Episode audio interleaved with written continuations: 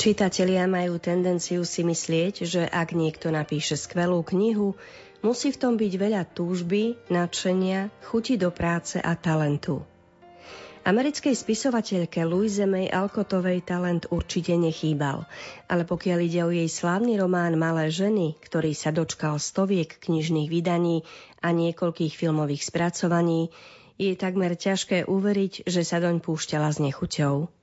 Bola to totiž práca na objednávku vydavateľa, ktorý chcel vyplniť dieru na trhu v oblasti dievčenských a ženských románov. Vybral si na to Luizu a tá sa podvolila až po dlhom presviečaní. Našťastie, pretože od druhej polovice 19. storočia, kedy román v dvoch dieloch napísala, si malé ženy získali srdcia miliónov čitateliek a čitateľov po celom svete. My v tejto knihe zalistujeme v literárnej kaviarni, ktorá sa práve začína a ktorú pre vás pripravili Diana Rauchová, Matúš Brila a Danka Jacečková. Spisovateľka Luisa May Alkotová sa narodila 29. novembra 1832 do rodiny učiteľa, spisovateľa a filozofa Amosa Bronsona Alkota a jeho manželky Abigail. V roku 1840 sa Alkotovci presťahovali do Concordu v Massachusetts a o 4 roky do Bostonu, kde otec založil experimentálnu školu. Odvážne vzdelávacie metódy uplatňovali aj pri Luize a ostatných troch cérach.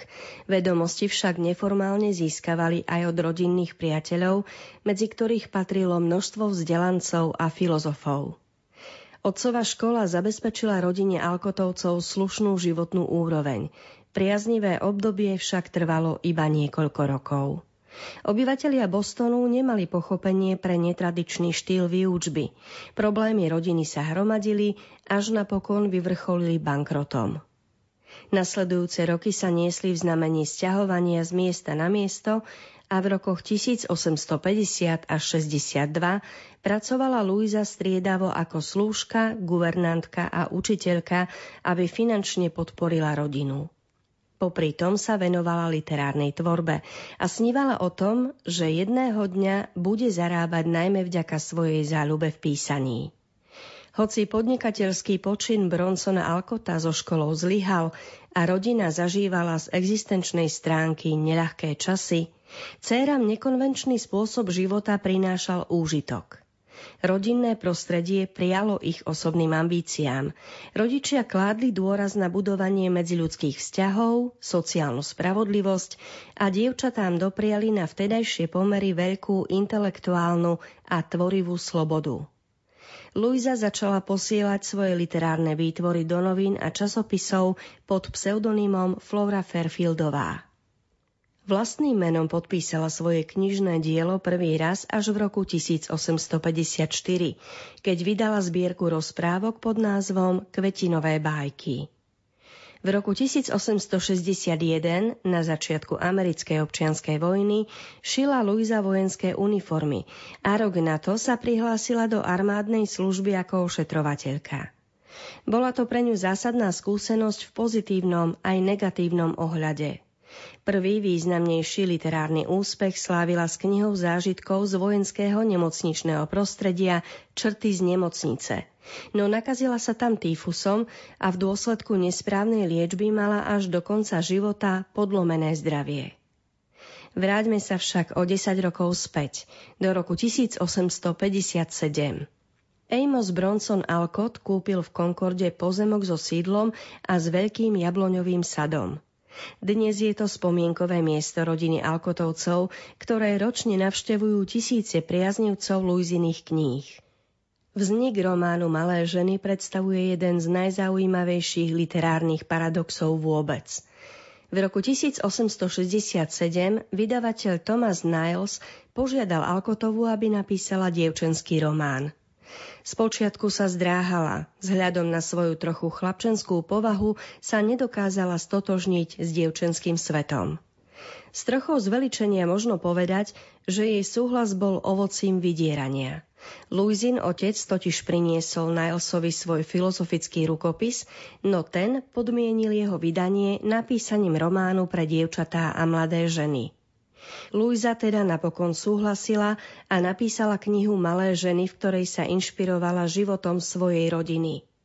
Otec a mama Alkotovci vystupujú v knihe ako manželia Marčovci. Luizina staršia sestra Anne poslúžila ako predloha pôvodnej Meg Marčovej. Zo sestry Lizzy sa na stránkach stala krehká Beth a skutočná Abigail sa premenila na románovú Amy. Svojmu alter egu dala autorka meno Joe. Rovnako prakticky, ako došlo k dohode o vzniku knihy, vyzerala aj celá práca na nej. Trvala iba niekoľko mesiacov. Prvý diel uzrel svetlo sveta v roku 1868 a americké čitateľky ho prijali s nadšením, o ktorom spisovateľka ani nesnívala. Malé ženy ponúkali niečo, čo na knižnom trhu dovtedy nebolo. Rodinnú drámu s dôrazom na kvalitu medziludských vzťahov, víťazstvom mravných hodnôt nad bohatstvom a postavením spoločnosti, závan ženskej samostatnosti a rozhodnutie kráčať za volaním srdca aj proti prúdu. Louisa May mala veľký talent pútavo opísať čokoľvek a využila ho aj v románe Malé ženy pri vykreslení charakteru svojich hrdiniek. Ostatne presvedčte sa sami v nasledujúcej ukážke.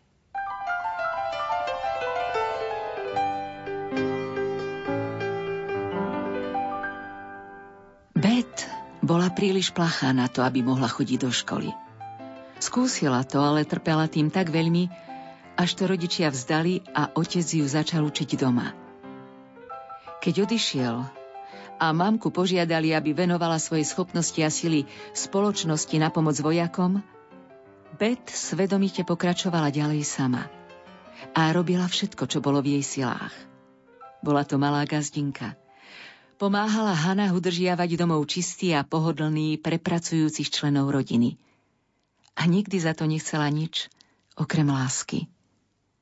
Jej dni boli dlhé a tiché, ale nikdy osamelé ani premárnené v nečinnosti, pretože jej malý svet obývali imaginárni priatelia. A okrem toho bola od prírody usilovná ako včielka. Každé ráno budila a obliekala svojich šesť bábik, pretože bola stále dieťaťom a milovala svoje hračky. Boli poškodené a nie veľmi pekné a kým sa ich ujala Bet, nedarilo sa im veľmi dobre. Keď jej sestry odložili bábiky, zdedila ich práve ona, lebo Amy žiadne staré ani škaredé veci nechcela. Práve preto ich Bet opatrovala s veľkou nehou a dokonca zriadila nemocnicu pre choré bábiky. Nikto im nevrážal do vypchatých brušiek špendlíky. Nikto im nenadával, ani ich nebil. A ani tá najohavnejšia z nich nikdy netrpela ľahostajnosťou a nezáujmom.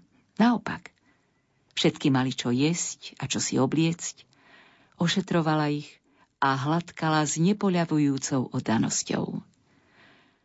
Jedna opustená troska bábiky kedysi patrila Joe – a svoj búrlivý život skončila vo vreci na handri.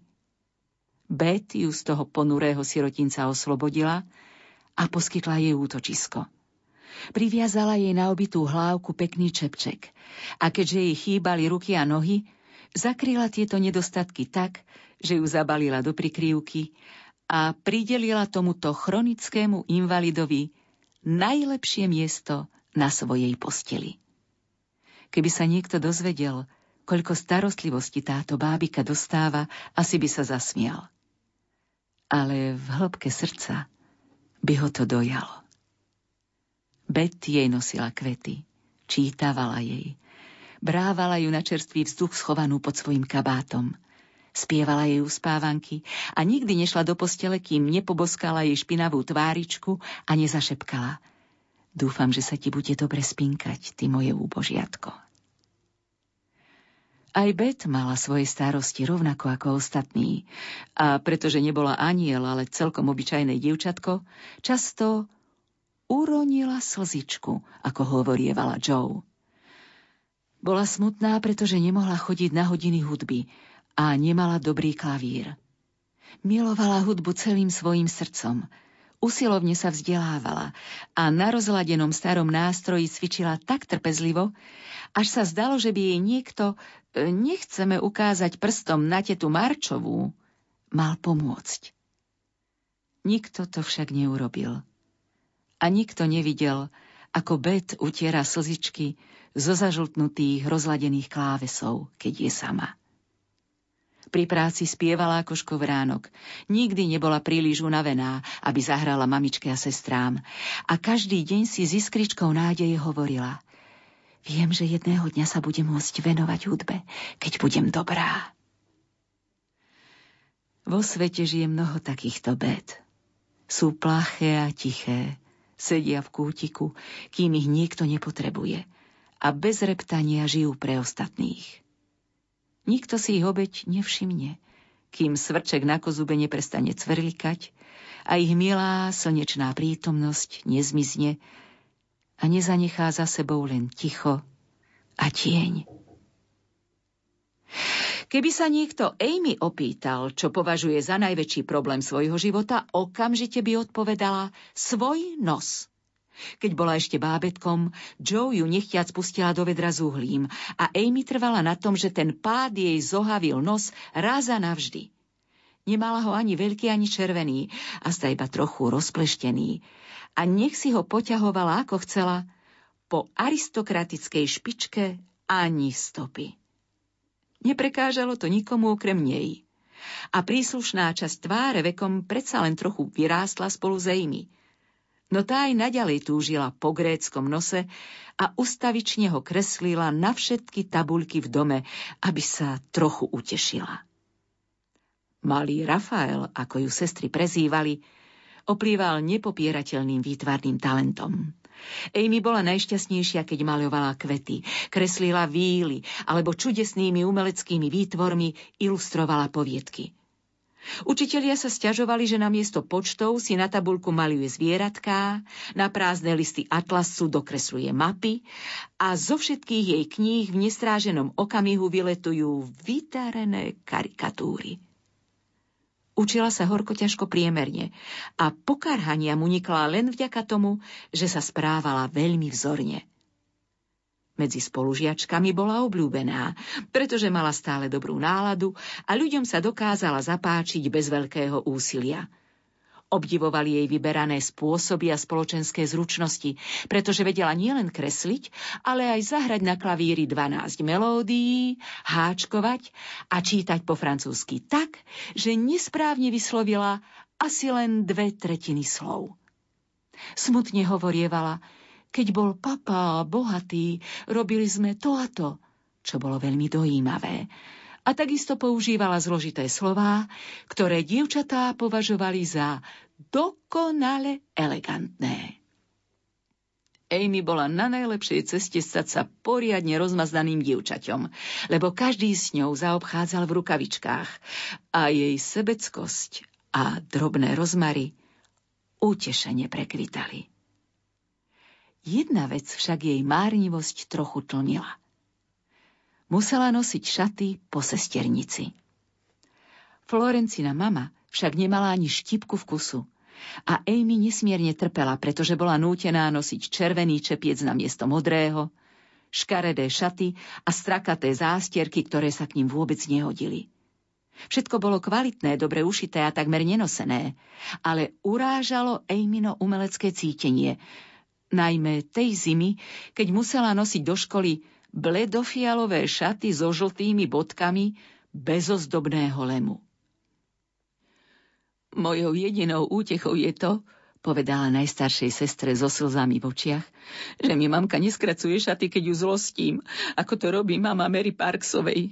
Bože, je to naozaj hrozné, lebo niekedy sa správa tak nemožne, že má sukňu povyše kolien a nemôže ísť do školy keď si spomeniem na tú, tú degeredáciu, som vďačná za svoj plochý nos a fialové šaty posiate žltými petardami. Meg bola Amina dôverníčka a strážkynia a vďaka akejsi zvláštnej príťažlivosti protikladov zohrávala Joe rovnakú úlohu prejemnú Bet. Iba jej sa to plaché dieťa zverovalo so svojimi myšlienkami a nevedomky ovládalo veľkú pojašenú sestru lepšie, než ktokoľvek iný v rodine. Obe staršie dievčatá sa mali veľmi rady, ale každá z nich si vzala na starosť aj jednu mladšiu sestru. Hovorievali tomu hrať sa na mamu. S materinským inštinktom malých žien nahradili odložené bábiky svojimi malými sestrami.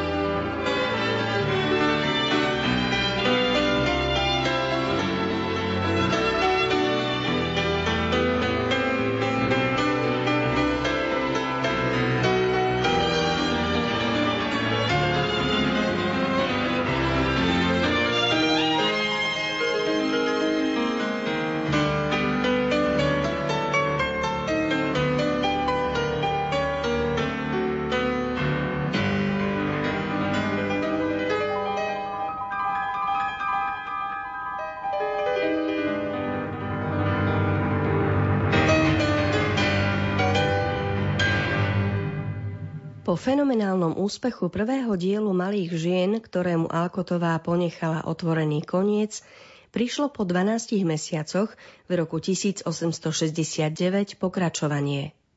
Autorka v ňom do istej miery podľahla tlaku čitateľskej obce. Sem tam sa nevyhla pri sladkým opisom a možno až pri veľmi dôsledne dbala na to, aby dostala všetky svoje hrdinky pod čepiec. Dokonca aj Joe, ktorá na rozdiel od svojej predlohy z mesa a kostí, takisto skončí v manželstve. Dvojdielný román však disponuje nesporným čarom, ktoré si aj po vyše 150 rokoch podmaňuje ďalšie a ďalšie malé i veľké ženy, slovenské čitateľky nevynímajúc. Luisa písala ďalej. Svetlo sveta uzreli ďalšie pokračovania románu aj niekoľko iných diel, no úspech malých žien sa už nezopakoval. Naša druhá ukážka je celkom logicky z druhej časti tohto románu, ktorý sa práve v týchto dňoch po prvý raz dostáva na pulty slovenských kníh kupectiev vo zväzku, ktorý spája oba diely.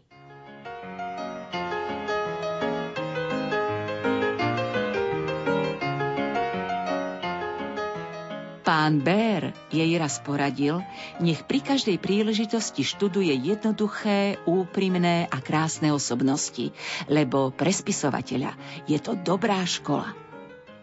Joe ho vzala za slovo a podujala sa študovať jeho. Keby o tom vážený profesor vedel, veľmi by ho to prekvapilo, lebo on sám mal o sebe veľmi skromnú mienku.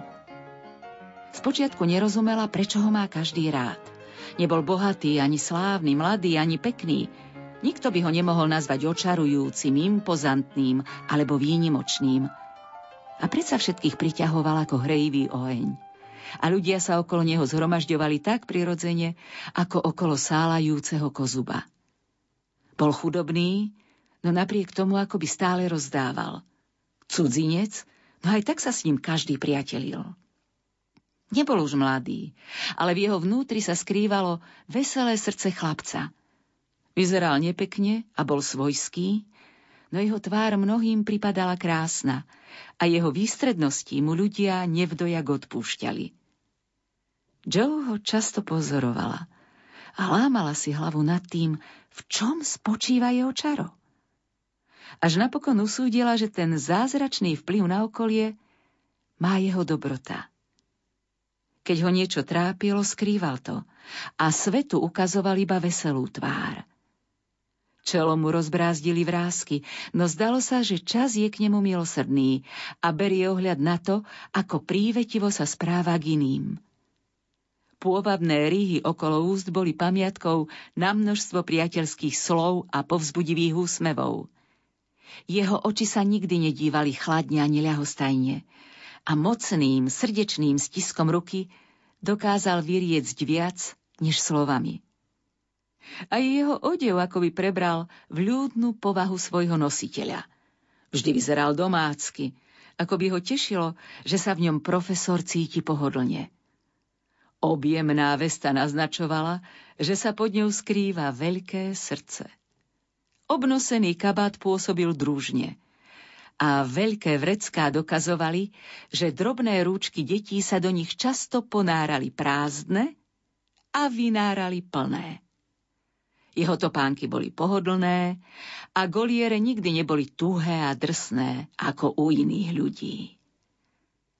To je ono, pochopila Joe, keď konečne zistila, že nepredstieraná dobrá vôľa voči ostatným dokáže dodať krásu a dôstojnosť aj statnému nemeckému učiteľovi, ktorý sa s chuťou napcháva večerou, sám si štopká ponožky a na pleciach nosí ťarchu v podobe mena Bér. Joe si dobrotu veľmi vážila, ale oplývala aj skrz na skrz ženskou úctou k intelektu – preto začala profesora rešpektovať ešte viac, keď o ňom zistila ďalšiu maličkosť.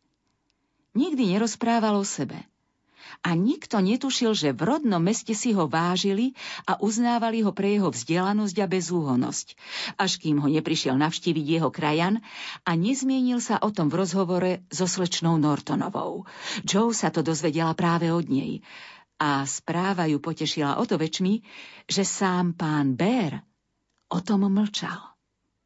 Nadúvala sa hrdosťou, keď zistila, že hoci v Amerike je len chudobným učiteľom jazykov, v Berlíne bol uznávaným profesorom a jeho jednoduchému životu, plnému ťažkej práce, to v jej očiach dodalo štipku romantiky. Jeho ďalší dar, o mnoho lepší než intelekt, objavila veľmi nečakane – Slečná Nortonová mala prístup do literárnych kruhov, do ktorých by Joe bez nej nikdy neprenikla. Osamelú ženu zaujala ctižiadostivá dievčina. A štedro ju, aj profesora, obdarúvala podobnými láskavosťami. Jedného večera ich vzala na slávnostné sympózium, ktoré sa konalo na počas niekoľkých známych osobností. Joe prišla pripravená skloniť sa a obdivovať velikánov, ktorých už dávno uctievala s mladistvým nadšením. Ale jej bázeň pred ľudským géniom sa v ten večer vážne otriasla a chvíľu jej trvalo, kým sa spametala zo zistenia, že aj oni sú len ľudia z mesa a kostí. Aké bolo jej znechutenie, keď sa placho a obdivne dívala na básnika, ktorého verše naznačovali, že ich autorom je éterická bytosť žijúca z ducha, ohňa a rosy. A pristihla ho ako večeru hltá so zápalom, ktorý jeho intelektuálnu tvár rozpálil do červena. Odvrátila sa od neho ako odpadlého idolu – a naskytli sa jej ďalšie výjavy, ktoré ju veľmi rýchlo pripravili o romantické ilúzie. Slávny románopisec kmital medzi dvomi karafami plnými vína s pravidelnosťou kývadla. Známy duchovný otvorene flirtoval s jednou z vtedajších Madame de Stélových a tá zasa vrhala vražedné pohľady na ďalšiu Korin, ktorá ju najprv pripravila o pozornosť významného filozofa a teraz o nej priateľsky klebetila. Dotyčný filozof sa statočne nalieval čajom a zdalo sa, že podriemkava, keďže výrečnosť onej dámy mu neumožnila aktívne sa zapojiť do rozhovoru. Osobnosti z oblasti vedy zabudli na svoje mekkýše a doby ľadové. Klebetili o umení a zelánom sa oddávali konzumácii ustríc a zmrzliny. Mladý hudobník, ktorý očaril mesto ako nový Orfeus, debatoval o koňoch a prítomný predstaviteľ britskej šľachty bol azda najškarečím mužom na celom večierku. V polovici večera sa Joe utápala v takej dezilúzii, že si musela sadnúť do kúta, aby sa spametala. Pán Bér sa k nej čoskoro pripojil. Vyzeral, že takisto nie je vo svojej koži. Po chvíli pricválalo na svojich koníčkoch niekoľko filozofov a vo výklenku zorganizovali intelektuálny turnaj. Ich rozhovor bol nahony vzdialený od toho, čo dokázala pochopiť, ale páčilo sa jej to, hoci Kant a Hegel boli pre ňu neznáme božstvá, termínom subjektívny a objektívny nerozumela a jedinou vecou, ktorá vyplynula z jej vnútorného vedomia, bola prenikavá bolesť hlavy, keď sa to všetko skončilo.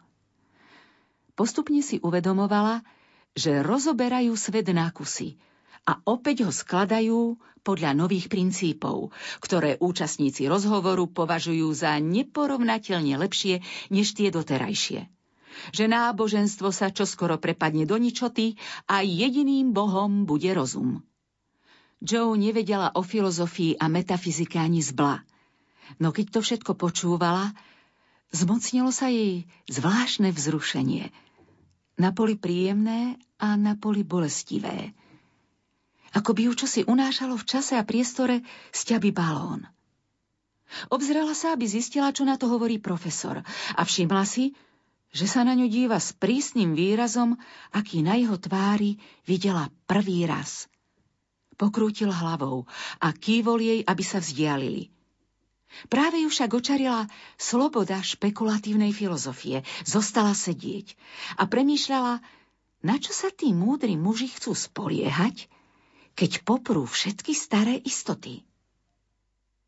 Pán Bér bol nesmelý muž a zvyčajne váhal s vyslovením svojich názorov. Nie preto, lebo by o nich nebol presvedčený, ale preto, lebo boli priveľmi úprimné a vážne, aby o nich len tak nezáväzne konverzoval. Keď sa však díval na Joe a niekoľko ďalších mladých ľudí, ktorých prilákala žiara filozofického ohňostroja, zvraštil obočie a pocítil túžbu ozvať sa. Obával sa, že prskavky zvedú ľahko ovplyvniteľnú mladú dušu z cesty. A keď sa predstavenie skončí, zistí, že jej zostal len vyhasnutý knôt alebo popálená ruka.